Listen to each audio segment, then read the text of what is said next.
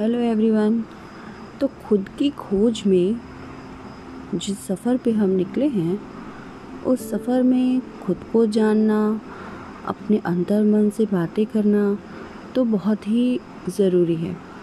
पर इसके साथ साथ अपने सपनों को, अपनी इच्छाओं को, अपने आने वाले कल को समझना, जानना और उसी हिसाब से चीज़ों को लागू करना बहुत ज़रूरी है।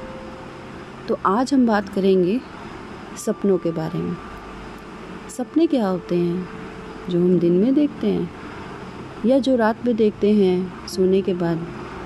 क्या वही सच सच में वही सपने होते हैं? नहीं, वो सपने नहीं होते। सपने तो वो होते हैं, जो हमें सोने नहीं देते।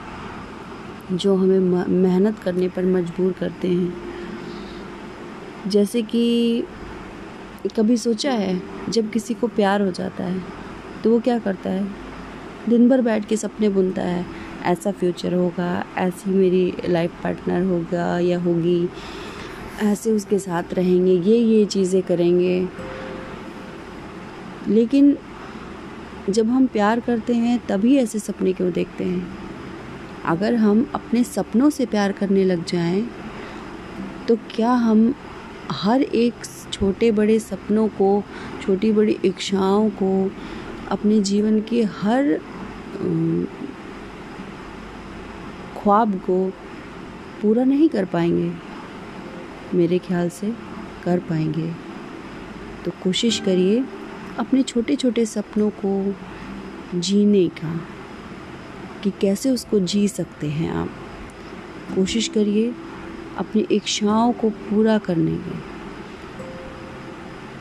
इंसान क्या करता है? वो जिम्मेदारियों में खुद की इच्छाओं को और आजकल के भागम भाग के जीवन में जो सपने हम बच्चों की तरह देखते हैं, उन सब कुछ पीछे छोड़ता चला जाता है। पर क्या सच में ऐसा करना चाहिए? हमें एक जीवन मिला है। उसको भरपूर जीना चाहिए। जो सपने देखें, उसे पूरे करने की काबिलियत भी होनी चाहिए। सपने देख लेने से सपने पूरे नहीं होते। उनके पीछे मेहनत होती है, काबिलियत होती है, लगन होती है, तब जाके सपने पूरे होते हैं। कोशिश करिए, हर वो छोटा सा ख्वाब, चाहे वो छोटा हो या बड़ा हो हर उस ख्वाब को पूरा करने की, जो कभी आपने एक छोटे से बच्चे की तरह या एक युवा की तरह अपनी लाइफ में देखा था। हर एक छोटा बड़ा ख्वाब, हर एक छोटा बड़ा सपना मायने रखता है। क्यों? क्यों मायने रखता है?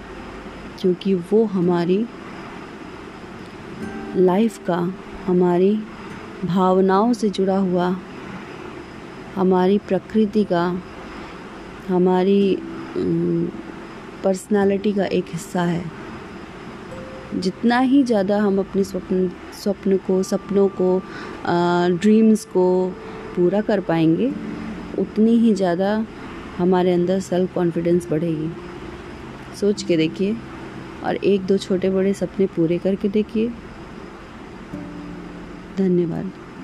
आगे ऐसे ही अपलोड करते रहूँगी कुछ कुछ सुनिएगा। धन्यवाद।